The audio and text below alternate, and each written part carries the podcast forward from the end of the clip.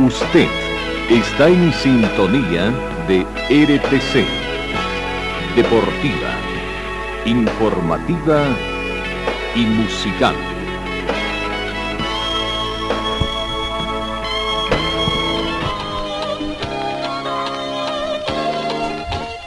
Carlos Dalén Celoaiza y el mejor equipo deportivo presentan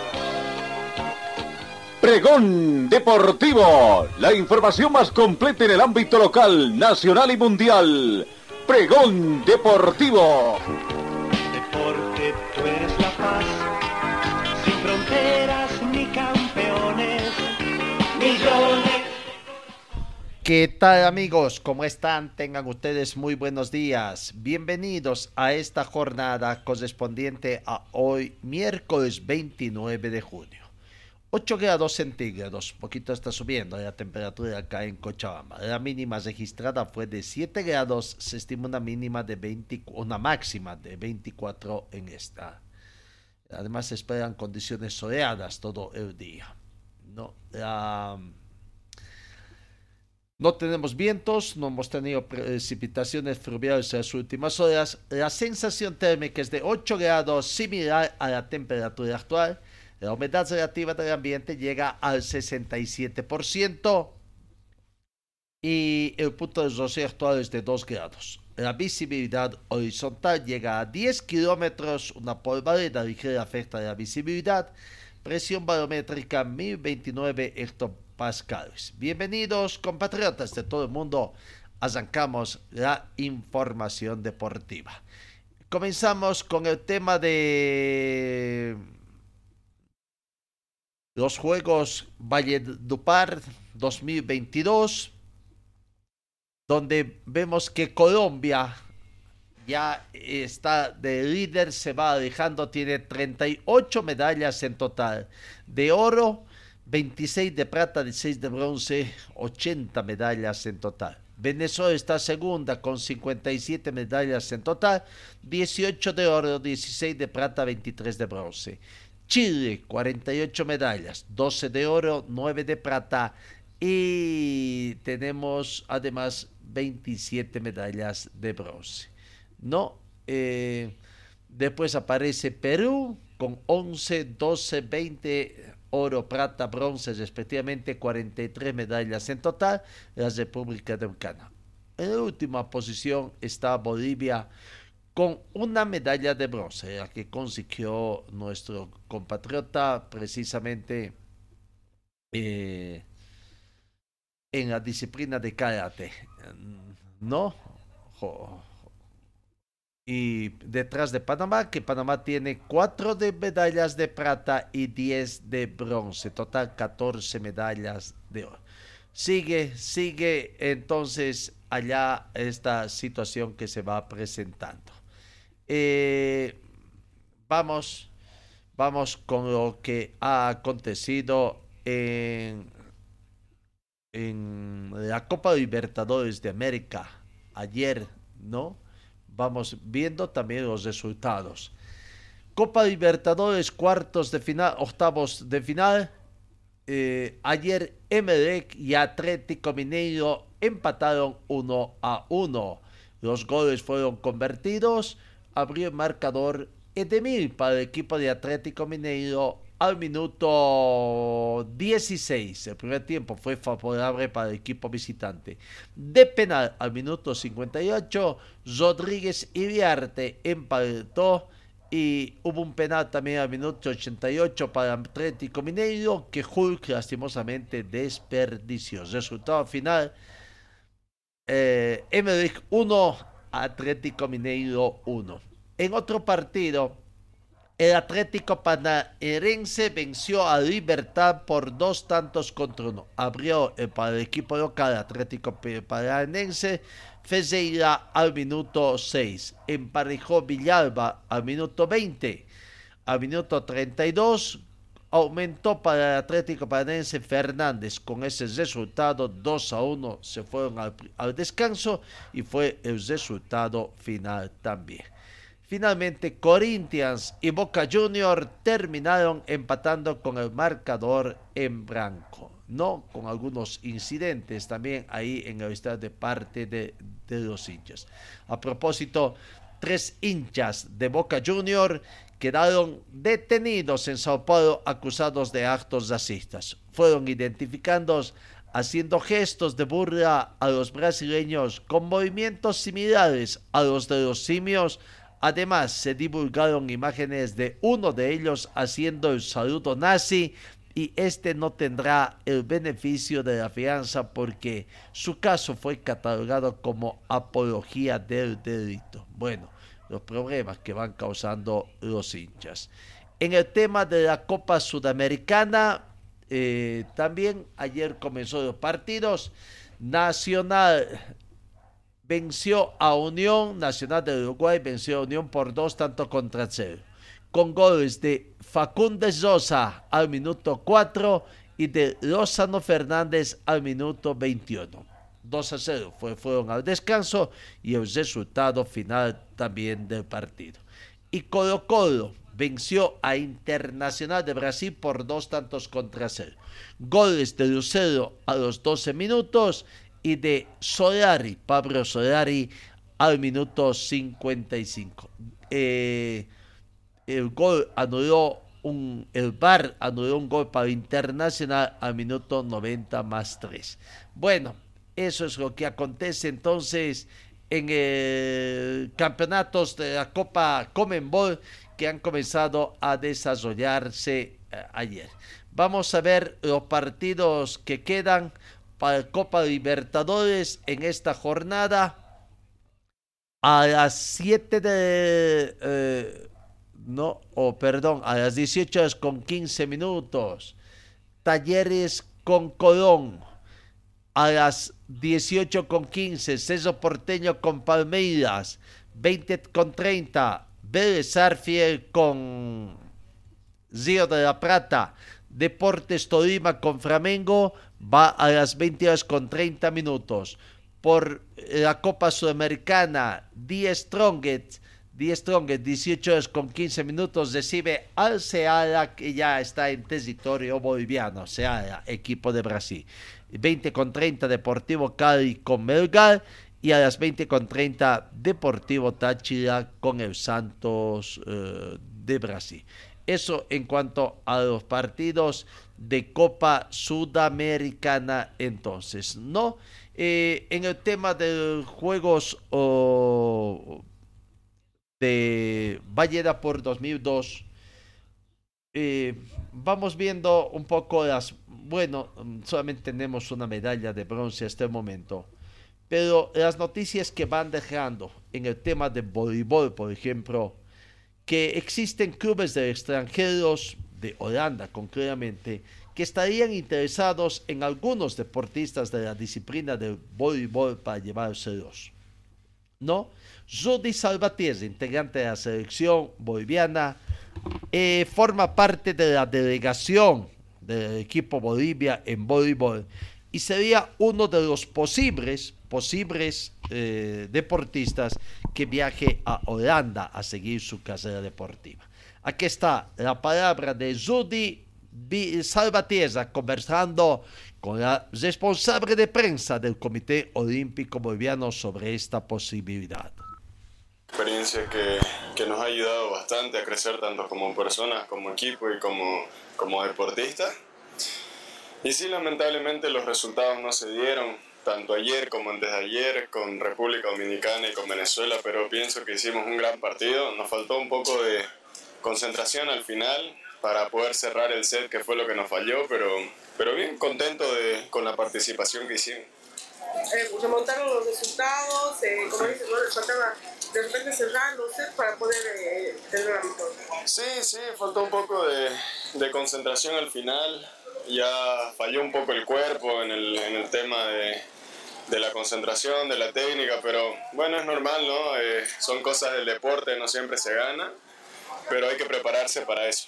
Ahora, Rudy, eh, con esta experiencia de los Juegos Bolivarianos eh, y el juego que han tenido, han llamado la, atención de, de clubes de, de, de, afuera entre ellos pues eh, tú has sido uno de los que eh, ha sido fijado, ¿qué, ¿cómo te, te dejas en un personal?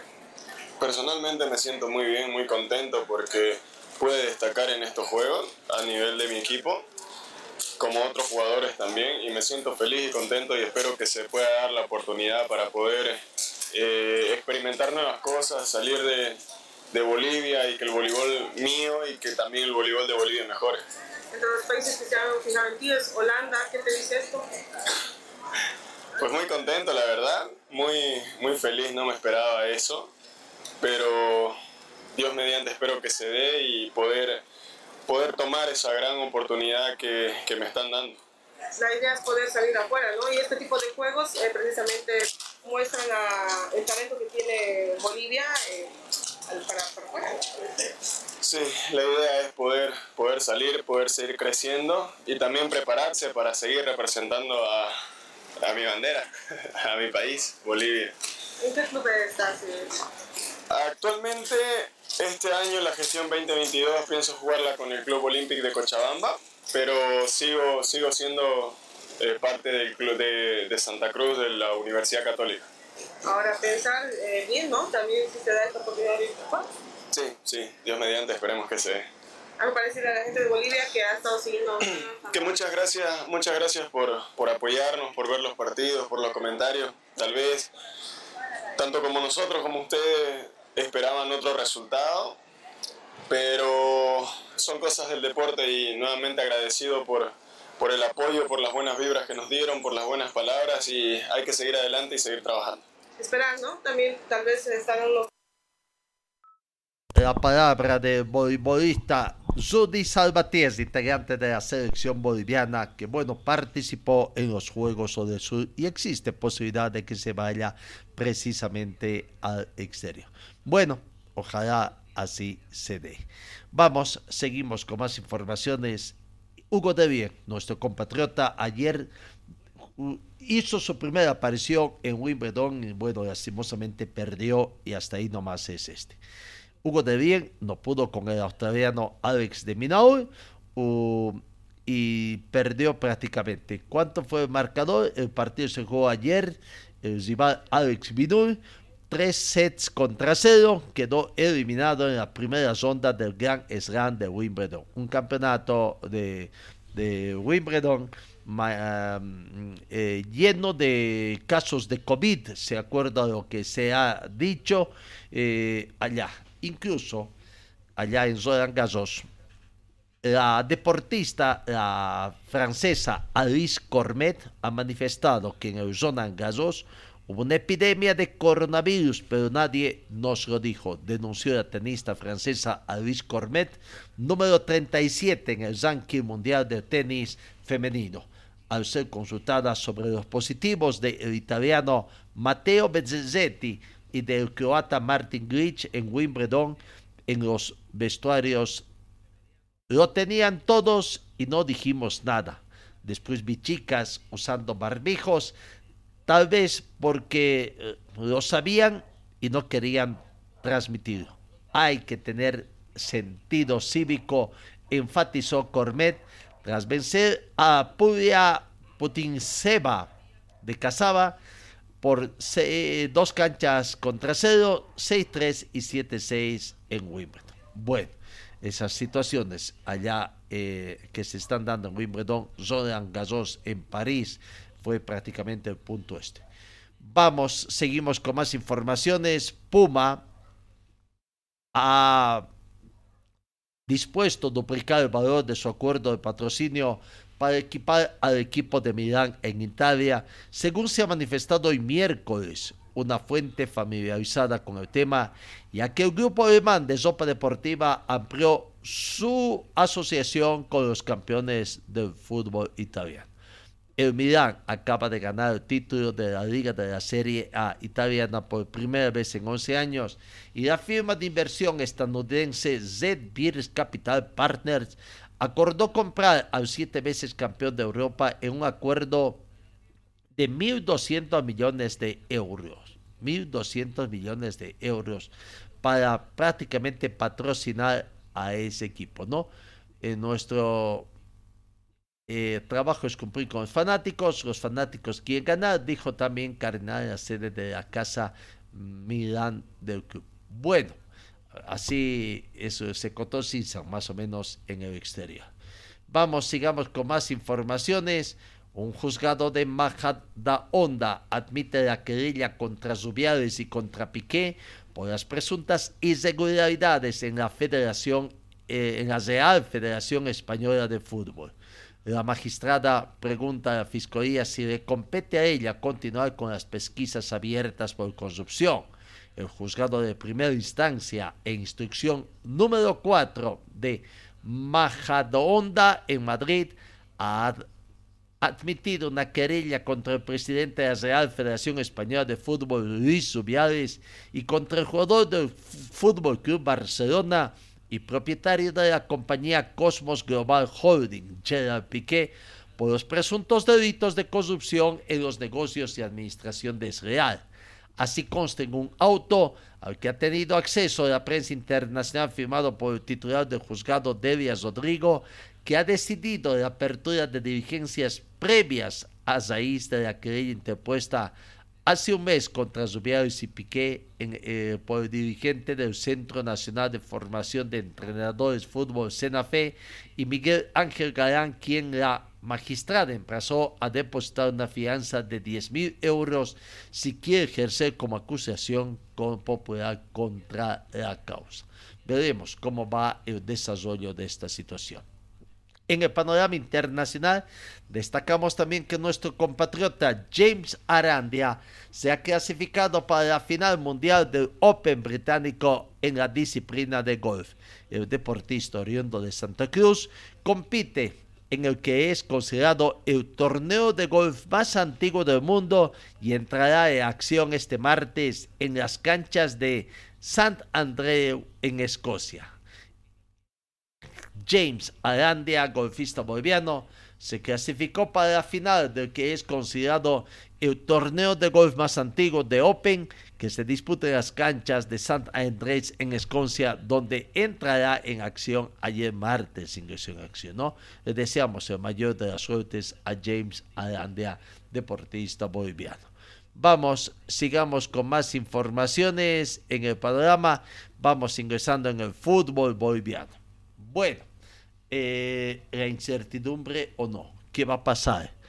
Eh, Favor ha anunciado que hoy, hoy tendría una reunión de capitanes donde todo podrían decidir. Incluso no se descarta una paralización del fútbol antes del comienzo, como ha sido una característica, ¿no? Pero veremos qué es lo que va a pasar finalmente, porque eh, también hay, situaciones controversiales, ¿no? Eh, el tema, el tema ah, pasa de que el tribunal, eh, el presidente del Tribunal Superior de Operaciones, TCA, Marcos Goitias, el Cochabambino, hizo algunas declaraciones a las versiones que hizo David Paniagua, presidente o secretario general de Favor.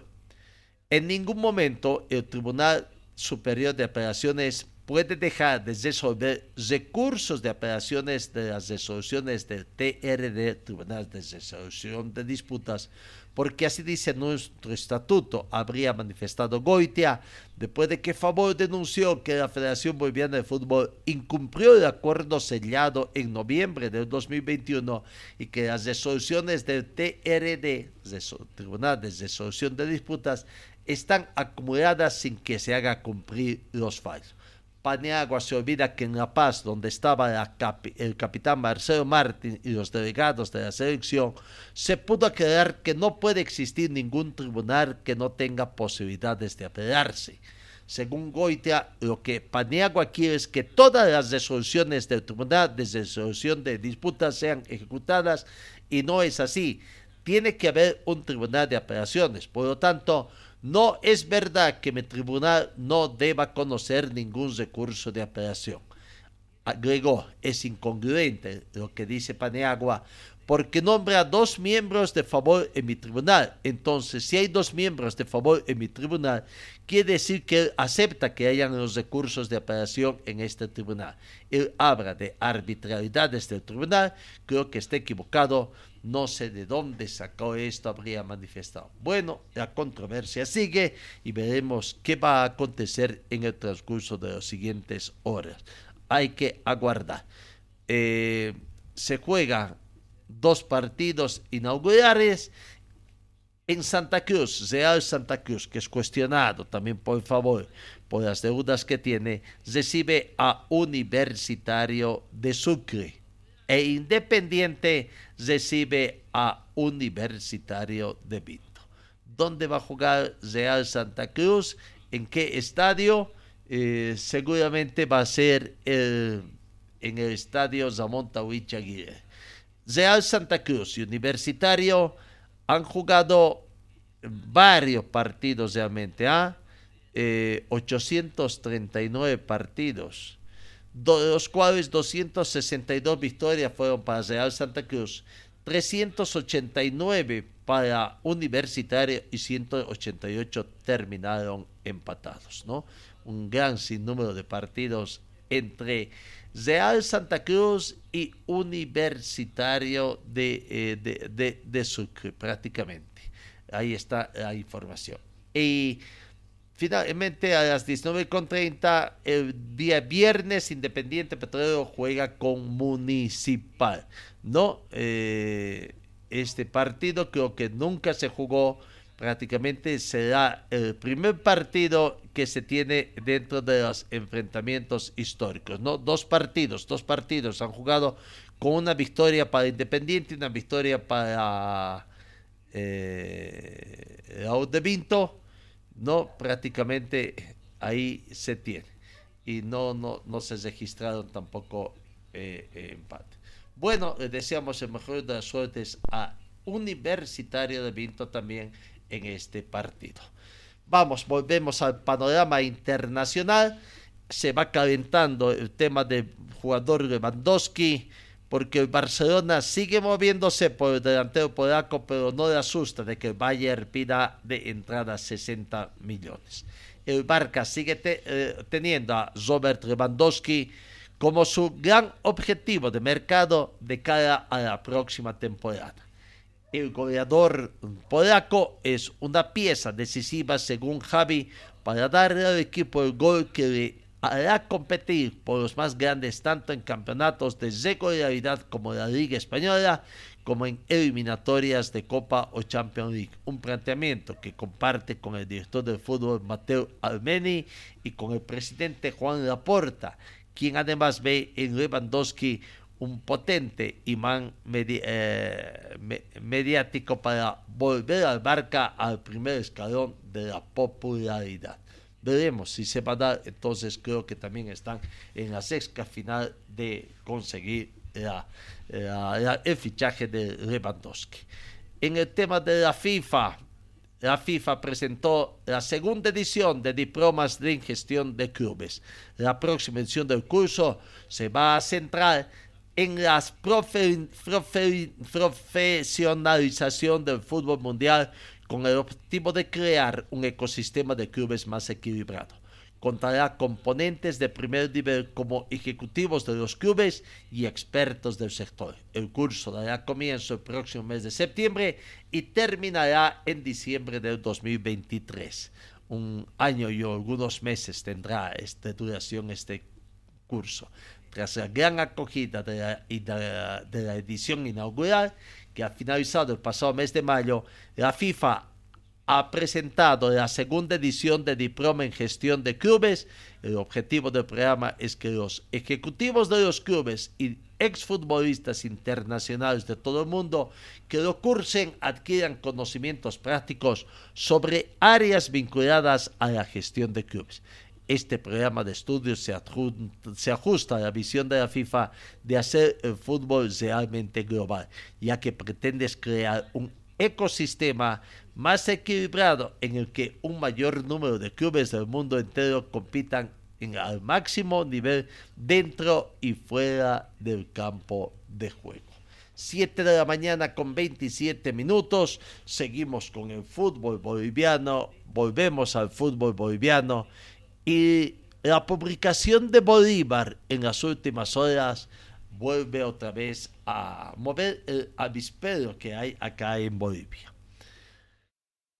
Ayer, en las últimas horas, Bolívar publicó un afiche donde le da la bienvenida a Moisés Villasuel Angulo. Fecha de nacimiento 7 de septiembre de 1998, lugar de nacimiento Santa Cruz, Bolivia, posición centrocampista, carrera deportiva que estuvo en los equipos de Brumming, de la U, Bolívar, Oriente, Bolívar y Wisterman. ¿No? Así que también ha vestido la selección nacional. Bolívar prácticamente retornará o hace, o hace el retorno de Villasuel. Villasuel retorna a Bolívar tras cuatro años de haber estado en Wisterman en cuatro temporadas. Bolívar hizo oficial esta incorporación. El futbolista sería presentado hoy, el día de hoy en medio de polémicas con Wisterman y sin todavía que se estén solucionando. Recordemos que Wisterman le envió una carta indicándole que debe presentarse en el día a los entrenamientos porque es todavía jugador del club. Lo cierto es que Moisés Villazuel eh, fue anunciado como refuerzo del Club Bolívar ayer, convirtiéndose en la primera contratación realizada por el campeón boliviano para el segundo semestre de la presente temporada. Eh, definitivamente deja entonces el plantel de Wisterman y bueno, vamos a ver qué repercusiones tendrá esto. Recordando que el Tribunal de Resolución de Disputas autorizó provisionalmente a Villazuel celebrar el contrato deportivo con cualquier club del medio o del extranjero mientras se ventile la presente causa y en consecuencia habilitándose para fines legales indicado el fallo de dicho tribunal. Veremos. La Comisión Jurídica del Club Wisterman espera eh, revertir esta situación y veremos qué es lo que va a acontecer, ¿no? Si es que vuelve a Fojacero o se consolida este pase de Villazuel al Club Bolívar en La Paz. Hablando de Bolívar, se dice que el equipo mexicano de Juárez Fútbol Club se encontraría interesado en comprar la ficha de Roberto Carlos Fernández, quien aún no cuenta con ofertas concretas de acuerdo a la información del Club. Pero con la llegada de Moisés Villazuel, se da por descontado que Roberto Carlos Fernández podría estar migrando al fútbol español. Veremos, veremos en todo caso qué es lo que va a acontecer. No, así que eh, esas son las principales novedades que se tiene en el tema. Eh, The Strongest va a intentar dar hoy el primer golpe ante Seara en partido por eh, Copa Sudamericana en octavos de final partido de vida o muerte. Die Strongest jugará contra el brasileño del Ceará este miércoles a las 18 horas con 15 minutos en el estadio Hernando Siles, partido en el cual los atlegados tratarán de hacer pesar su condición de local para tomar una ventaja en el inicio de esta llave de octavos de final de la Copa Sudamericana 2022. No veamos entonces eh, hay cambios en el tema de la dirección técnica del equipo de The Strongest. No va a estar Cristian Díaz por la situación de que su papá, está acompañando a su papá allá en Buenos Aires, viajó precisamente para acompañarlo ya que su señor padre está muy, muy delicado de salud. ¿no? Gastón Zamondino, el asistente técnico, será el encargado de dirigir esta noche al plantel de Die, Strongest en este partido por Copa Sudamericana. Así que ya está todo listo. Entonces, eh, esta noche, 18 horas con 15 minutos, es el partido entre eh, Die Strongest. El equipo cochabambino de Aurora, que el domingo tiene que visitar a Nacional Potosí, va trabajando, va preparándose. Aurora pretende ganar en comisión de visitante y comenzar con el pie derecho esta, este, este campeonato que os La palabra de Denis Pinto, jugador del equipo de Aurora, hablando de la preparación del equipo del pueblo, ¿cómo anda? Aquí está Denis Pinto. Sí, este buen día. De verdad que muy contento porque ya este, empieza un nuevo torneo con nuevas ilusiones. Eh, hemos trabajado de la mejor manera, así que muy contento y, ansioso de que llegue el domingo para, para hacer las cosas. ¿no? Igual en algún momento digamos, tenemos que jugar allá. Eh, la verdad que un equipo que conocemos muy bien y un rival muy difícil, entonces nada, hemos trabajado para eso. Claro, todo, todo, todo suma, la verdad, todo suma. Eh, como así, no hemos tenido mucho tiempo o casi nada de descanso, pero este, con, con el objetivo de, de, conseguir algo importante para el club, ¿no? Sí, uno trabaja con esa, con esa idea, con esa mentalidad y, bueno, este, como, como, te decía, después puede pasar otra cosa, pero nosotros este, achicamos el margen de error entrenando de la mejor manera, cuidándonos, entonces eh, como te digo, ansioso porque llegue el domingo. No, ahí confiamos en los, en los profes que van a manejar bien las cargas, este, nosotros, eh, ellos van a disponer del, equipo que quieran, entonces este, nosotros, si nos toca jugar bien y, y, bueno, como te digo, si lo dejamos a los profes, todo eso, el tema de las cargas. Siempre, siempre, la verdad que uno, uno como delantero siempre trata de aportar con goles, ya sea asistencia, entonces enfocados en eso.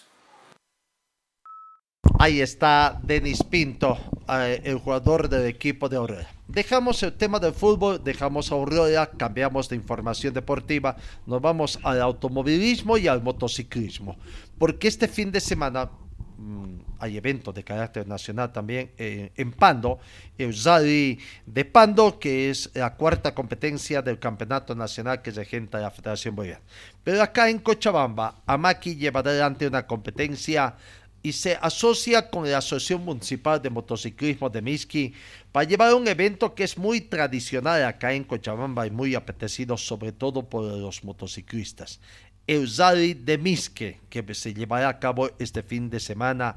Desde el viernes, Misque será el epicentro de esta competencia. Estamos en contacto telefónico con don Israel eh, Sánchez, que es el vicepresidente de la Asociación de, de Automovilismo y Karting de Sacaba para hablar sobre esta competencia que es el Zari Miske, tanto en autos como también eh, en, en, motos, ¿no? Motos y autos. Cinco pruebas especiales para las motos, cuatro pruebas especiales para eh, eh, el automovilismo. ¿Cómo estás, eh, Israel? ¿Qué tal? Muy buenas, buenos días para la audiencia de RTC Pregón Deportivo. Un minutito, un minutito, vamos a ver, creo que tenemos una pequeña situación que no estamos, ahora sí, creo que vamos a estar ya en condiciones, Israel, ahora sí, ¿tú me escuchas bien? ¿Cómo estás? Buenos días. Buenos días. Buenos días, Gastón. Sí, adelante. Sí, ahora sí te escuchamos en perfectas condiciones, todo bien. Bueno, decíamos, eh, Amaki lleva adelante este fin de semana el y Misque en autos y en motociclismo con diferentes recorridos en algunos casos. Sí, bueno, primeramente muy buenos días a la audiencia de tu programa, agradecerte por el espacio que nos brindas al Deporte Tuerca. Y efectivamente este viernes, sábado y domingo se va a llevar a cabo el Rally Minsk Integración del Cono Sur. Vamos a estar en las provincias de Minsk, Tintín, Minasientos, Zagaipampa, Aiquile. Y bueno, pues creo que se va a llevar una fiesta del deporte tuerca muy bonita. Eh, se puede decir que es una primera vez que el automovilismo y el motociclismo una carrera tan grande se une, porque estimo que van a estar unos 200 pilotos entre autos y motos y bueno, creo que para Maki es un reto también porque vamos a manejar el tema de cronometraje, trabajar con tantos pilotos y bueno, creo que vamos a trabajar los tiempos en vivo y esperemos que todo vaya bien, ¿no? Los pilotos de automovilismo también están muy entusiasmados en poder participar de esta competencia y invitar a toda la gente que necesita en, en el municipio de Misque y Alquile para disfrutar de esta carrera una competencia que va teniendo gran, levantando expectativas, sobre todo allá en el cono sur, en Polvisque, Aiquile, Tintín y otras, porque hace años ya se va llevando esa competencia que ha sido impulsada por pilotos de motociclismo oriundos de esas regiones. Sí, efectivamente, pues tenemos a pilotos que han ganado el Gran Premio Nacional, estamos hablando de Marcos Ajib, de Camacho, y bueno, creo que ellos han impulsado que se pueda llevar adelante esta competencia que ya es tradicional allá. Y como te digo, pues la participación es bastante fuerte del motociclismo. Estamos preveyendo de que por lo menos tengamos un 150, 180 pilotos de motos. De autos esperamos estar con unos 30 pilotos, ¿no? Eh, los tramos que se van a llevar son cinco pruebas especiales para las motos que van a recorrer aproximadamente 340 kilómetros de competencia es bastante fuerte esta carrera y larga, de largo aliento. Y para el tema de automovilismo vamos a estar con 140 kilómetros de, competencia en cuatro pruebas especiales, ¿no? En dos días de carrera. Eh, ¿Cuántas categorías participarán en el motociclismo y cuántas categorías en el automovilismo? Bueno, en motociclismo vamos a estar con seis categorías.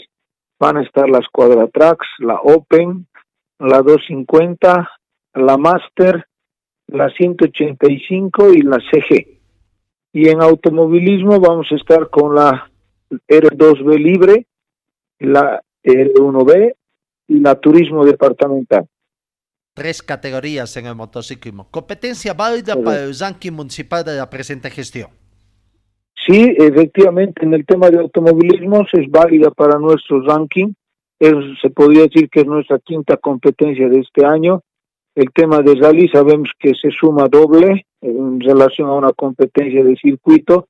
Entonces los pilotos que participen en esta competencia estimo que van a subir a, entre los cinco primeros del ranking, ¿no? Entonces creo que eso va a obligar a que muchos pilotos de automovilismo le den cita, ¿no? Los tramos son muy bonitos para el tema de automovilismo teníamos que haber recorrido toda la ruta, pero al hacer la verificación de caminos y todo eso, lamentablemente pues los caminos estaban un poco deteriorados y hemos tenido que tomar la decisión de acortar la competencia para los autos.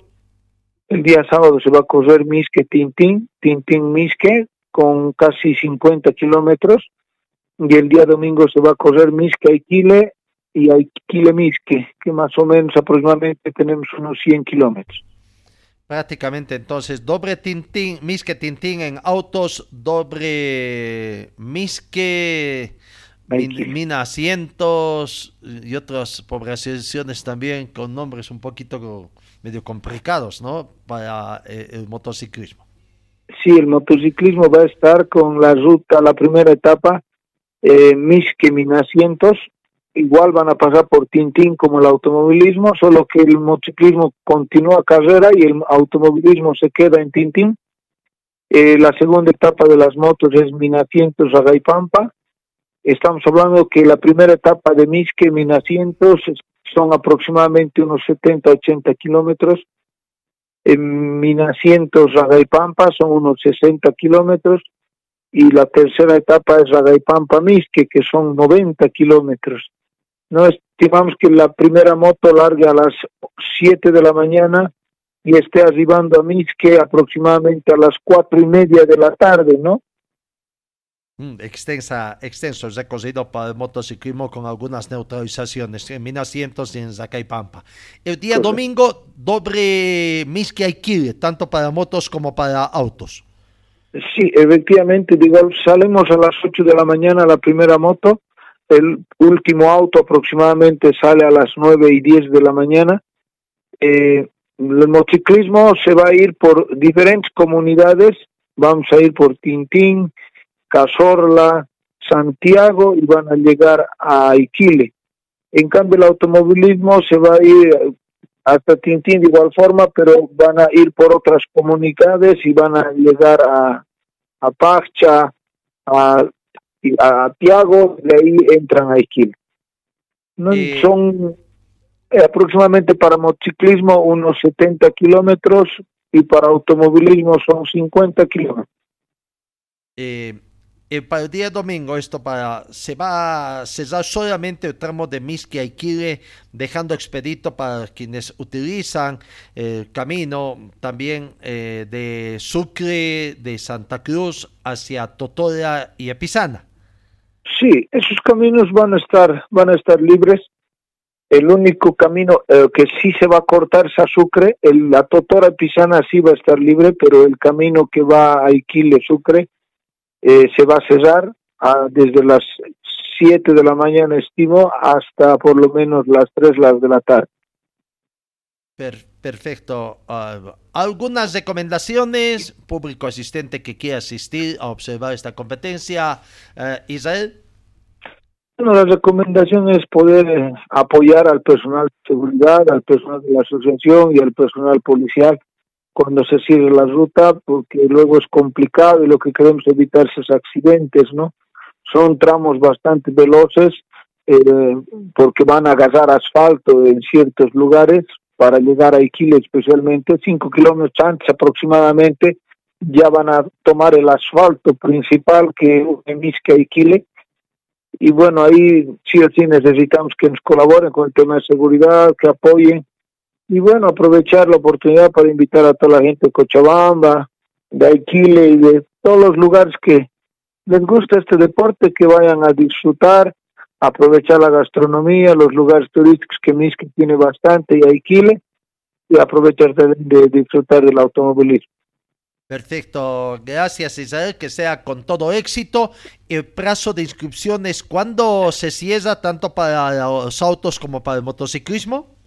En el tema de automovilismo se cierra el día jueves a las 8 de la noche. Mañana. Y el moto, sí, mañana. Y el tema de motociclismo se cierra el día viernes a las 5 de la tarde. ¿Y las inscripciones dónde se reciben también tanto para autos como para motos? En el tema de automovilismo está en Secretaría de Amaki y en tema de automovilismo directamente con el presidente Waldo que es el que está realizando las inscripciones eh, en MISCI. Eh, enseguida estamos con el nombre, eh, si es que te, por ahí lo tenemos, no, no tenemos la firma registrada uh, ahí en la convocatoria de la acción municipal de Misque eh, dentro nuestros. Bueno, eh, más o menos cuántos pilotos en el automovilismo ya habrían confirmado su participación. Ya estamos con 15 pilotos que han confirmado. Mm, que estamos seguros que vamos a llegar por lo menos a unos 30 pilotos. Como ya se ha cortado la ruta, ya es más bonito y es más levadero. Eso es lo que tal vez estaba un poco asustando a los pilotos de automovilismo, pero con los cambios que ya se han hecho, estimo que se va a llegar sí o sí a los 30 pilotos lo que significa que ya el 50% más o menos de lo previsto ya están inscritos y tienen hoy y mañana todavía los pilotos del automovilismo para registrarse para esta competencia válida para el ranking municipal de la Acción Municipal de Automovilismo y Karting de Quiacol. Gracias Israel, agradecidos. Eh, ¿Alguna uh, otra información que tú veas por conveniente? Bueno, como decía, el tema de seguridad eh, nos va a apoyar la policía, va a haber ambulancias en todas las largadas, llegadas y en la mitad de cada tramo para evitar cualquier y prever si va a haber algún accidente. Sabemos que son competencias de alto riesgo y bueno, esperemos que todo vaya bien, de que no haya accidentes considerables y que bueno, pues que gane el mejor, ¿no? El piloto que ande mejor, que esté más concentrado, creo que va a estar en lugares de privilegio, ¿no? Y la, la premiación es bastante atractiva para el, para el motociclismo y el automovilismo. Estamos hablando en el motociclismo, una moto al primer lugar, más tres mil bolivianos, y al segundo, si no me equivoco, son otros tres mil, y tienen el premio hasta el quinto puesto. En el tema de automovilismo, son dos llantas al primero, sus trofeos, más mil bolivianos. Al segundo, lo mismo, solo que se le va a dar 100 dólares y al tercero son 500 bolivianos. En el tema del automovilismo, eh, los premios de llantas son llantas de competencia, ¿no? Que tienen un costo mayor a las eh, llantas regulares que se utilizan. sí, es, estamos en, en busca de esas llantitas. Lamentablemente está escaseando en el departamento, la alcaldía de Misque está traba, caminando en eso. Esperemos que se logre conseguir las de competencia para que los pilotos estén felices. No, y en el peor de los casos, si es que no hubiera, se va a premiar con otro tipo de llantas. Perfecto. Gracias Israel, agradecidos y estaremos informando entonces, aguardando más informaciones sobre esta competencia. No, el agradecido soy yo, Gastón, por el espacio y nuevamente invitar a toda la gente que se decita este fin de semana en los, las comunidades de Misque y Alquil. La palabra del vicepresidente de AMACI, don Israel Sánchez, hablando de esta competencia, eh, tanto en autos como en motos, la Eusali Misque. Seguimos con más informaciones en el panorama deportivo. Volvemos al tema de Aurora. Aurora, Maxi Lugo, jugador también de que ya tiene todo listo eh, para jugar. Eh, está eh, esperando ser tomado en cuenta también, ¿no? Aquí está la palabra de Maximiliano Lugo. Bueno, buenos días. Sí, arrancamos una nueva etapa. Nos venimos preparando de muy buena manera, estamos muy ilusionados. Hicimos una, una gran preparación de lo físico, de lo táctico, de lo futbolístico. Bueno, tratando de minimizar los errores que hemos cometido quizás el torneo pasado para que no vuelvan a ocurrir y bueno, quizás eh, tener aspiraciones mucho más importantes. Sin duda, sí, eh, habíamos hecho un gran, un gran torneo en líneas generales. Lástima los últimos tres partidos que, que los perdimos, dos de local y bueno, uno de visitante. Como te dije, minimizar esos errores que, que nos costaron caros y hacer hincapié en, en las muchísimas cosas buenas que, que el equipo ha demostrado un partido importante, una cancha muy difícil, un rival que, que juega muy bien. Nosotros allá hicimos un gran partido el semestre anterior. Ojalá podamos revertir, eh, repetir ese, ese, rendimiento que tuvimos y ojalá que podamos arrancar con, con el pie derecho y trayendo los tres puntos de, esa cancha. Bueno, me parece a mí eh, algo importante, ¿no? porque como te digo, no, no conocía a todos los rivales el torneo pasado. Ahora tenemos la posibilidad de enfrentarnos todos contra todos y ojalá que, que podamos hacer un gran semestre. Eh, como te dije antes, habíamos hecho un gran, un gran inicio, nos, nos mantuvimos, pero bueno, al final el equipo tuvo, tuvo una caída y, y fue notoria y, y, no pudimos clasificar. ¿Cómo está el grupo más? ¿Cómo se encuentra el camerino? ¿Cómo se encuentra usted? Muy bien, muy bien. Creo que fue algo que a lo largo de, del torneo anterior eh, creamos un grupo a nivel de persona muy bueno y eso que creo que partido a partido se fue plasmando, ¿no? Porque hubo rotaciones y el equipo seguía demostrando un muy buen nivel. ¿Cómo ven los nuevos integrantes que han llegado al equipo también? Bien, se, se acoplaron de muy buena manera. Sin duda que, que, es cuestión de tiempo de que se sigan adaptando, que nosotros los sigamos integrando. Pero como te dije, tenemos un gran grupo humano y creo que eso simplifica muchísimo más para, para que ellos puedan eh, demostrar día a día las condiciones que tienen. Bueno, sí, son las herramientas que hoy en día el fútbol está, actual está, está demostrando.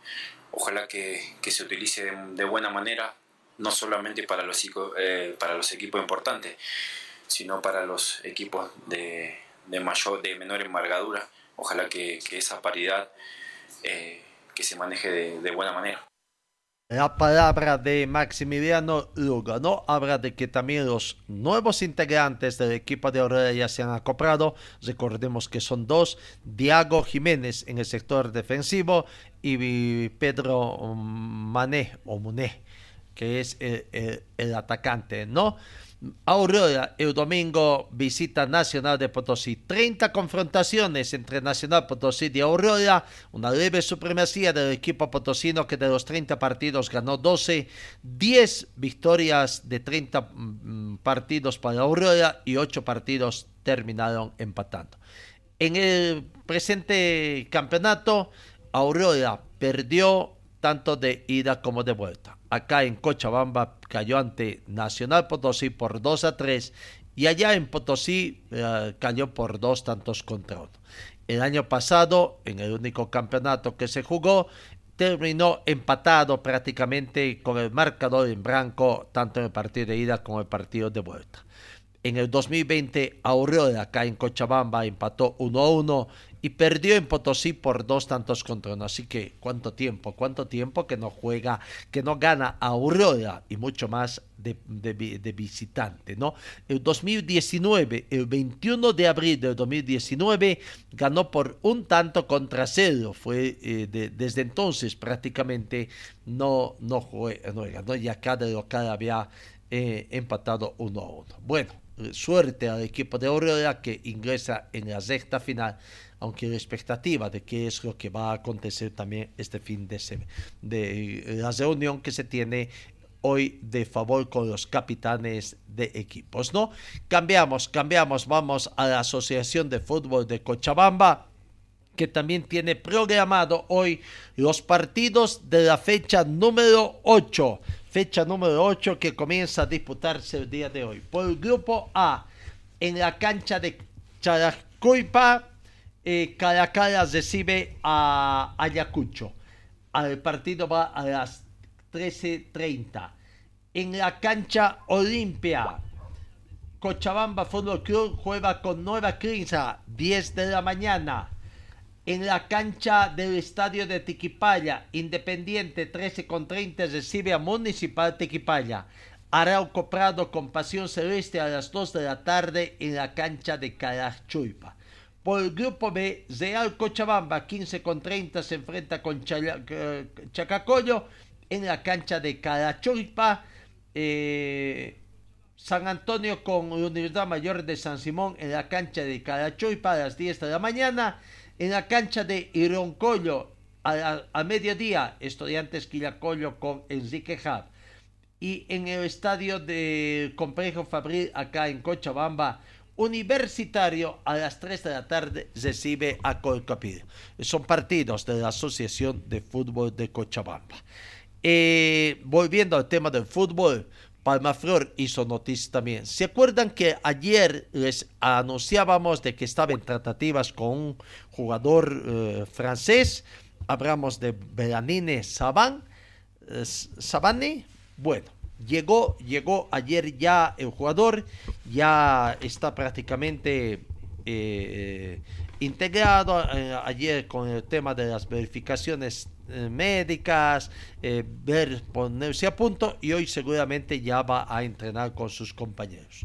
No creo que llegue eh, su habilitación, ¿no? Bueno, lo cierto es que Palma Flor con esto estaría cesando prácticamente sus contrataciones. Y hablando de fútbol, la información que ha dado la misma gente de la de la alcaldía municipal y tiene que ver que ha pedido a la Federación Boliviana de Fútbol, la comuna de, de Sacaba, que no le tomen en cuenta a ese escenario deportivo porque todavía no está nada diseñado de lo que es el tema de las instalaciones, eh, donde el, del BOR, donde se va a hacer las instalaciones para el bar, ¿no? Así que Sacaba sale de la lista y para los equipos cochabambinos queda el Estadio Félix Capriles y únicamente habilitado y veremos qué va a pasar con Colcapirro, Colcapirro, aunque la gente de Palma Flor también quiere jugar su segundo partido eh, ante Bolívar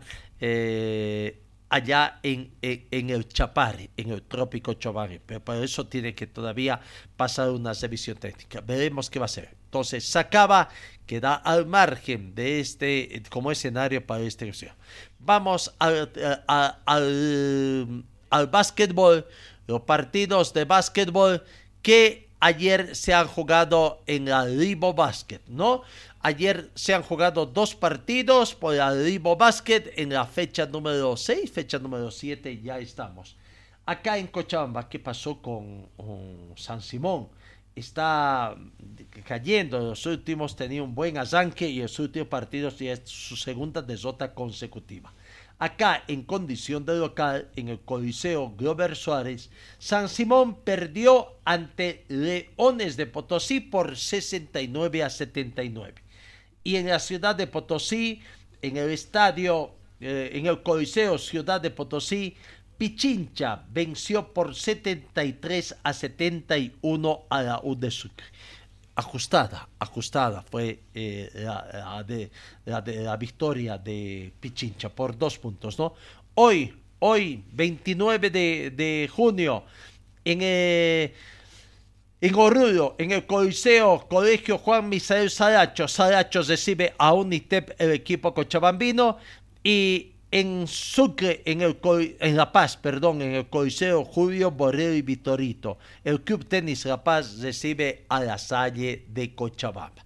Hablando de básquetbol también, ayer se conoció una carta que envió Sportivizite, la empresa que tiene los derechos de televisación de la Liga Nacional de Básquetbol, reclamando, reclamando prácticamente a la Federación Boliviana de Fútbol el hecho de que no apoye a la Liga Nacional, tomando así en, cuenta de que ella tenía conocimiento y le daba la aprobación en el 2021 a, a, esta liga, ¿no?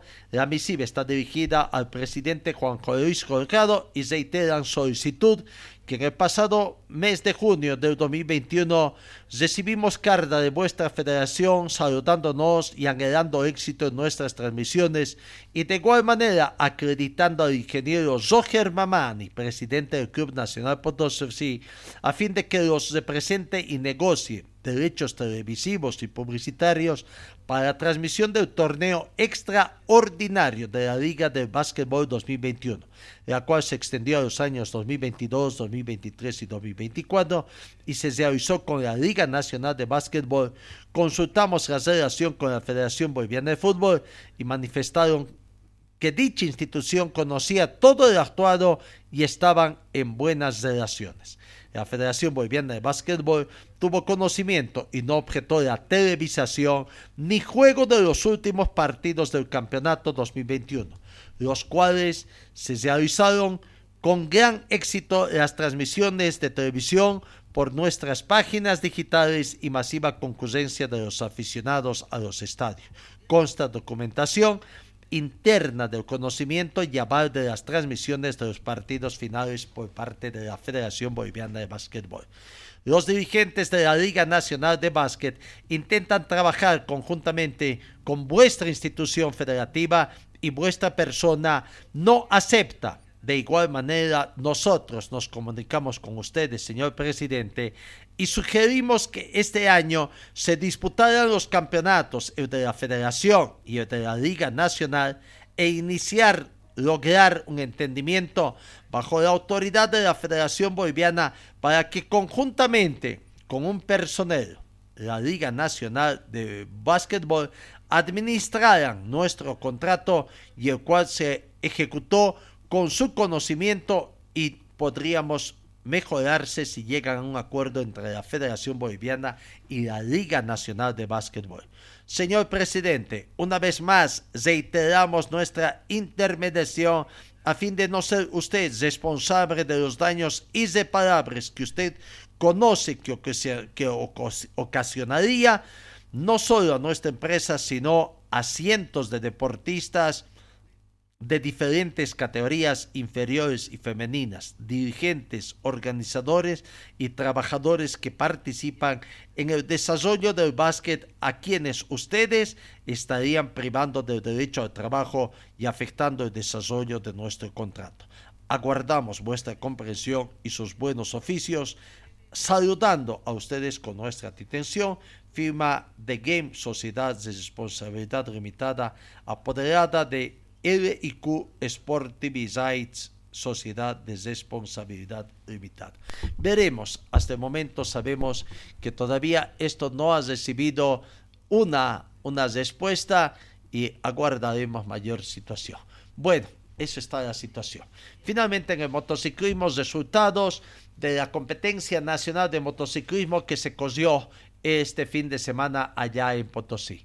Walter Nosiglia, Junior, piloto eh, nacional, ganó la prueba de MX1 el domingo con puntaje perfecto de 50 puntos después de haber ganado prácticamente. Eh, en la X2, ganador de la competencia fue Carlos Andrés Padilla de Tarija con 50 puntos, segundo Marcos Docha de Santa Cruz 44 y Jan Bedón Hermoso de Cochabamba tercero con 40. En otras categorías de motocross, John Delgado de Montero ganador en la 65 MX.